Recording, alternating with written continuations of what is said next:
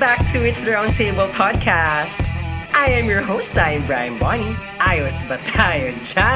This podcast is your perfect partner balancing work and life one episode at a time. Join me as we navigate adulting. Sometimes growing up sucks, but we love it. Hey, to another episode of It's Roundtable podcast. And today I am proud to say that I am slowly learning that forcing positivity is toxic. I know that the whole point of this podcast is to share positivity and to share answers and to share um, our simple solutions on navigating work life and adulting life. But lately, I am slowly learning that forcing positivity on our daily basis or sa mga sa lahat ng problema natin is very, very toxic. I mean, don't get me wrong, nothing wrong with being positive.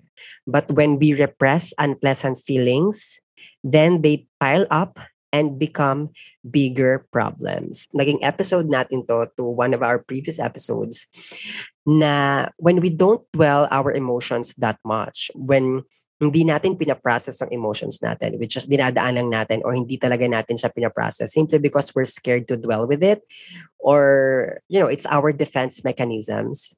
Nagpa-pile up siya at napupuno tayo.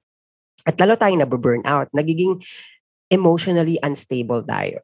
Right? And which result to a bigger problems which manifest in maybe dream bitterness, depressions, addictions, relationship conflicts, stress, physical illness, or maybe isolation, right? So, what I'm trying to say here is let's do not force positivity sa lahat ng problem natin.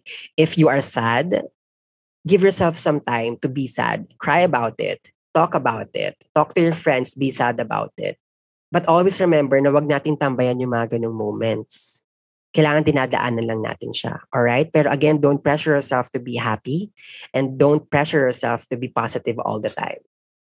We have to give our emotions some time to process them so that we can properly dwell with them in the future and that we can learn from it or extract whatever lessons we have from that problem or from that scenario. So that's it, Pansit. Again, I'm your host. I'm Brian Bonnie. Bye.